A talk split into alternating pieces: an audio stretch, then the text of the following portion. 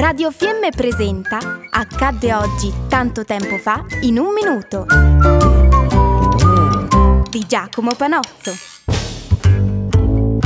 Salve a tutti e bentrovati.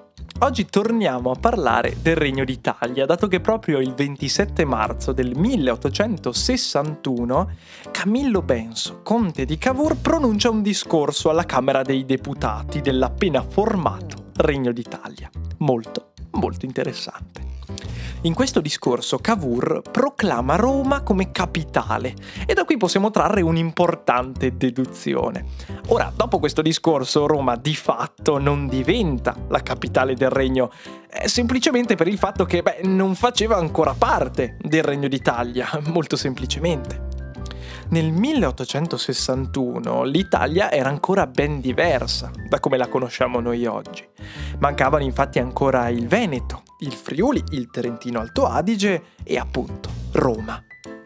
La capitale del regno era Torino, come era capitale del precedente regno dei Savoia, e lo sarà ancora fino al 1865, quando verrà poi spostata provvisoriamente, ben inteso, a Firenze per sei anni. Cavour pronunciò quel discorso come una proclamazione di intenti. La capitale non poteva essere Roma perché era ancora in mano al Papa, ma in un futuro non troppo lontano la città eterna sarebbe diventata la principale città del regno cosa che infatti avvenne nel 1871 grazie all'indebolimento delle forze francesi nella parallela guerra franco-prussiana, forze francesi che presiedevano Roma.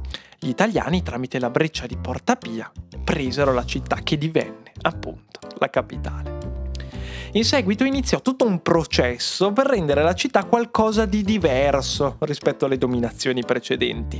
Non sarebbe più stata la prima Roma, cioè quella degli imperatori romani, e nemmeno la seconda, la seconda Roma, cioè quella dei pontefici, bensì sarebbe stata una terza Roma, capitale della modernità, della democrazia, della tolleranza e in contrasto con il precedente stato della Chiesa, capitale della laicità. Proprio in questo periodo, ad esempio, infatti, venne posizionata la statua di Giordano Bruno nel Campo dei Fiori, a Roma, proprio nella città dove era stato arso vivo per le sue posizioni considerate eretiche.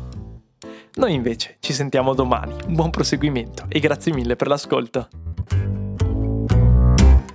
Abbiamo trasmesso Accadde oggi tanto tempo fa in un minuto di Giacomo Panozzo.